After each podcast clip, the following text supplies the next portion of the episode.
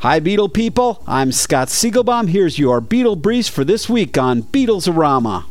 John Lennon's famous white suit that he wore on the cover of the Abbey Road album recently sold at an auction in Connecticut for $46,000. The auction also featured a green 1972 Chrysler Town and Country station wagon that was owned by John and Yoko. The car was said to be a favorite of John's because its practicality and modesty allowed him to travel virtually unrecognized. The car was registered to Apple Records and sold for only $5,500, probably because it only gets 10 miles per gallon.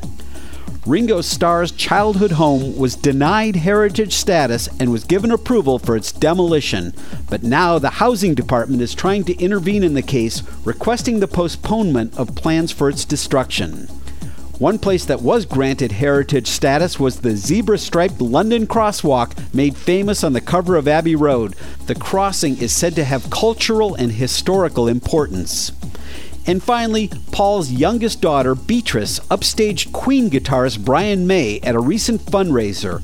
Organizers of the event were unaware of her famous father and gave Beatrice a t shirt for helping volunteer at the event.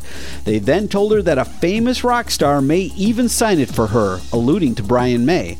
Beatrice remarked, My daddy's in a rock group too. The fundraisers looked at her with doubtful looks. She then added, He was in the Beatles. Check out rare Beatle signed artwork as well as famous Beatle photographs and animation at rockartshow.com.